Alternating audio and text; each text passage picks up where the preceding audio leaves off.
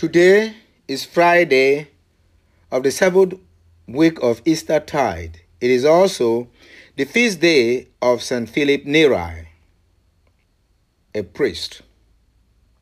Our readings today are taken from first reading, Acts chapter 25, verses 13 to 21.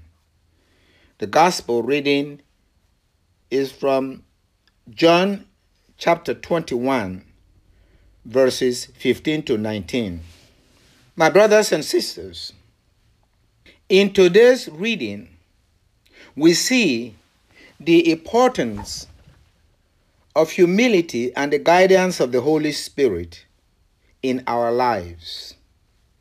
It is God who knows everything, who knows when and how we are going to die. Therefore, it is important that we have the Spirit of God. We be close to God in our hearts. We give our hearts totally to God according to His will. Hence, in today's gospel, Peter, after Jesus, after his resurrection, pursued Peter and gave him opportunity to show his faith in him. Not by his own power, but by the Spirit of God.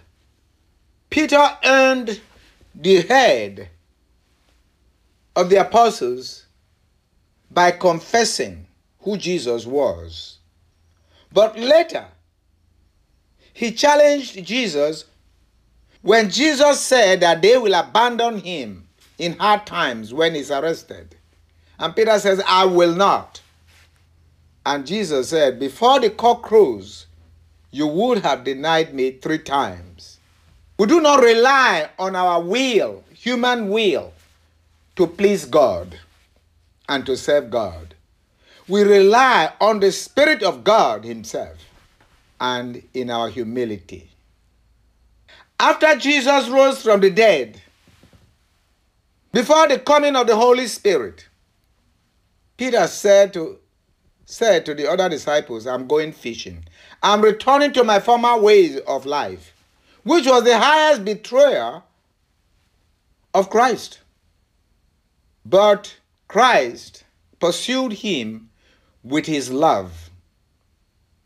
And then caught up with Peter after breakfast and asked Peter, Do you love me? And Peter said, Yes, I love you, Lord. Second time, he said, Do you love me? And reminded him that he has put him in charge of the flock. Peter said, Yes, I love you. A third time he asked him. Peter was now upset. All his guilt of betrayal came over him. And now Peter humbly confessed, Lord, it is you who know everything. You know that I love you. And Peter said again, Feed my sheep. He said, When you were young, you did whatever you, you will.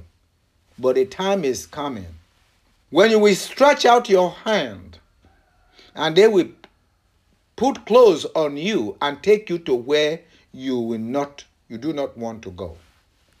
Indicating the type of death that Peter was going to use to glorify God. The church must learn a lesson from from this that is united with Christ. And having the spirit of Christ that we are going to be where Christ is it is not by human will. And therefore, it is not by law that we can please God, but by the Spirit of God.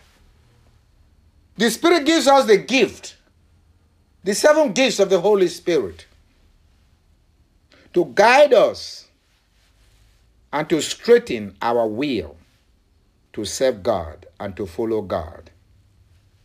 It was by the Holy Spirit that Paul changed from persec- persecutor to bearing witness to Christ. Paul was not guided by human will, which was his former way of life, but by the Spirit.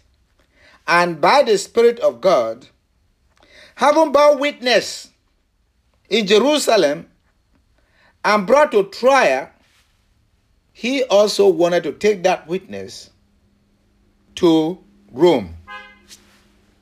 And therefore, therefore, the Spirit of Christ guiding him, he remembered that he was a Roman citizen. He appealed to Rome, not against his people, but to bear witness to Christ in Rome.